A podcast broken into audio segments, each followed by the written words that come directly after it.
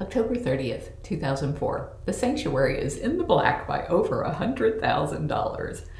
Howie and I awoke and made love this morning. He is so wonderful and has made my life so perfect. So much has happened that I just can't document it all. The sanctuary is in the black by over a $100,000, and that has never happened. It has never been in the black through summer before. All of this is due to Howie and all of the insightful changes he has prompted. This has lifted an enormous burden from my shoulders. The reason I am writing today, though, is because of a conversation that we had a few days ago. In June 2003, I had written up a trust agreement leaving the house to Howie, and it was my intent that if anything happens to me, the house would be paid off or he could choose the cash or other property instead.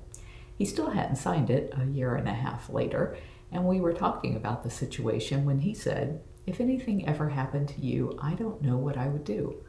I don't know if I could live in this house because everything about it reminds me of you. I couldn't change anything about it because it's so much of you. I couldn't sell it because it would be like selling a part of you, the memory of you. I could give it to your daughter, I suppose, but I just don't know if I could stand being here or not being here without you. He went on to say that the same was true of the sanctuary, and he didn't know if he could stand to be surrounded by the memory of me or if he could stand not to. I have never been so loved. I decided to have a wedding quilt made. He can wrap himself in it at night or keep it in the closet if he can't stand it when I'm gone.